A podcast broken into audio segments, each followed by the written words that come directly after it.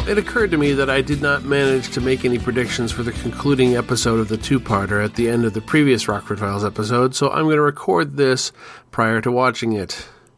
In terms of the immediate cliffhanger, I predict that Doris, while tempted to drive away, will in fact do something to act as a diversion for the cops to enable Jim to escape.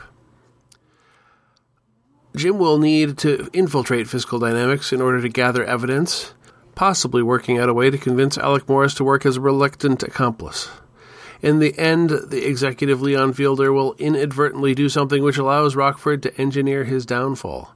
All the bad dealings of the company will be exposed, and Jim will use the political capital of this win to get all charges against him dropped.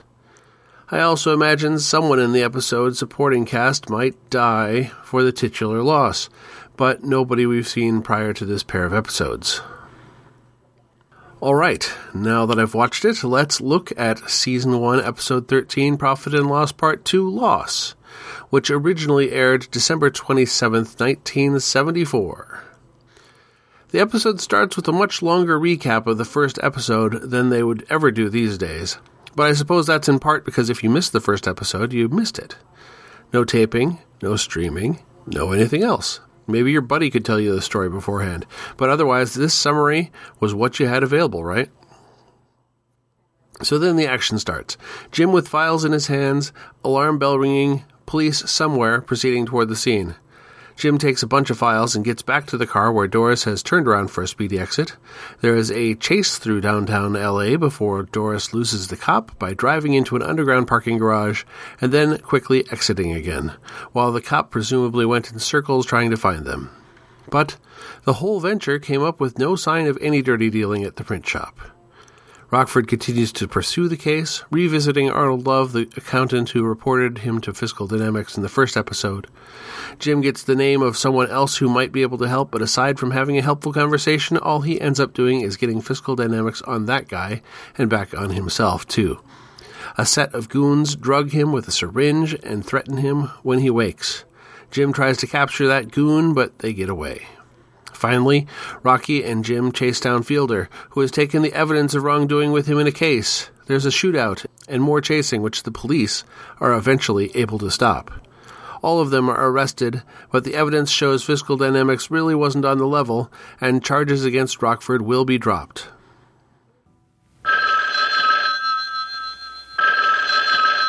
This is Jim Rockford. At the tone, leave your name and message. I'll get back to you. This is Mrs. Bosley at the library. We billed you for your overdue book, Karate Made Easy. We abuse our library. We don't get our cards renewed. All right, who is this time? We will go ahead and look at Ned Beatty, appearing in both parts of this story as Leon Fielder. Ned Beatty was born in Louisville, Kentucky in 1937. Warren Beatty is no relation, though Ned has jokingly referred to Warren as an illegitimate uncle. Ned started out acting on stage in Virginia, then back home in the Louisville area. When he made the move to screen, he debuted in 1972's Deliverance, and then also appeared in The Life and Times of Judge Roy Bean and The Last American Hero on the big screen. On television, he appeared in TV movies and The Waltons prior to his role in these Rockford episodes. Throughout an extensive career in films and television, he played mostly supporting roles and was happy to do so. It's difficult to make a list of everything Ned Beatty appeared in, or even just a list of notable roles, so I will mention a few with the understanding there is much more out there. He was nominated for an Oscar for Best Supporting Actor for his role as Arthur Jensen, a television executive in 1976's Network. He also appeared in All the President's Men that same year, along with Silver Streak and The Big Bus. He was in Superman and its sequel, 1941, The Incredible Shrinking Woman and The Toy. Later in the 80s, he was in Back to School, The Big Easy, The Fourth Protocol, and Chattahoochee, and had a recurring role as Dan Connor's father on Roseanne. In the 90s, he was in Prelude to a Kiss, Rudy, Radioland Murders, Just Cause, He Got Game, and Cookie's Fortune. Since then, he was in the remake of Where the Red Fern Grows, Charlie Wilson's War, and had voice roles in Toy Story 3 and Rango. His last television role was on the late Matthew Perry's sitcom Go On, and his final film role in 2013's Baggage Claim. In retirement, he and his wife Sandra split time between residences in Los Angeles and Carlstadt, Minnesota. Ned Beatty passed away in 2021 of natural causes at the age of 83. Artifactoids. The opening chase scene is conducted through downtown Los Angeles, especially the area around Pershing Park, which is built over the parking garage that aided in the escape from the police. We see a Pussycat adult theater and also a quick flash of the San Carlos Hotel at the corner of 5th and Olive at the corner of the park.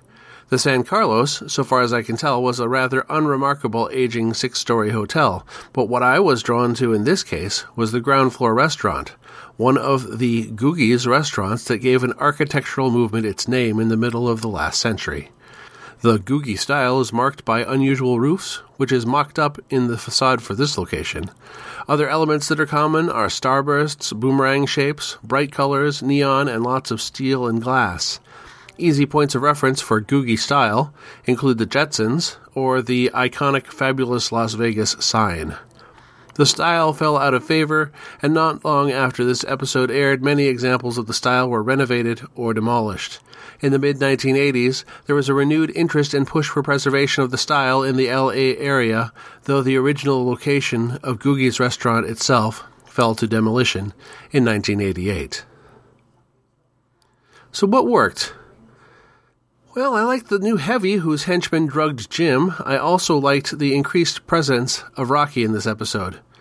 And we did get an answer to what was in the garbage disposal. What didn't work? Well, honestly, I felt the second part was a mess. Almost all the people shown as players in the story during the first episode are absent from screen, and the end felt very rushed. Perhaps the previously on could have been shorter, and that time could have been added on to this one. And other than putting on pressure on Fielder until he hauled all the evidence in a big convenient bag, Rockford didn't really solve anything.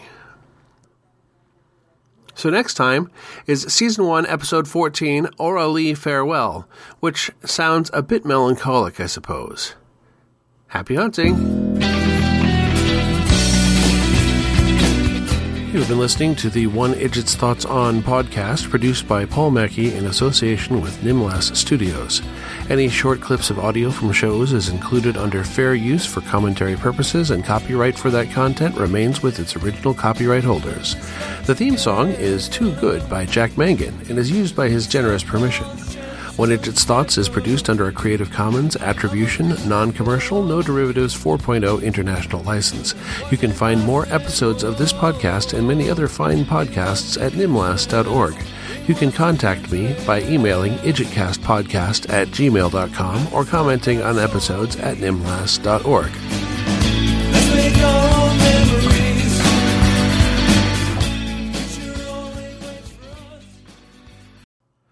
I guess this means that the financing fell through for Otisville.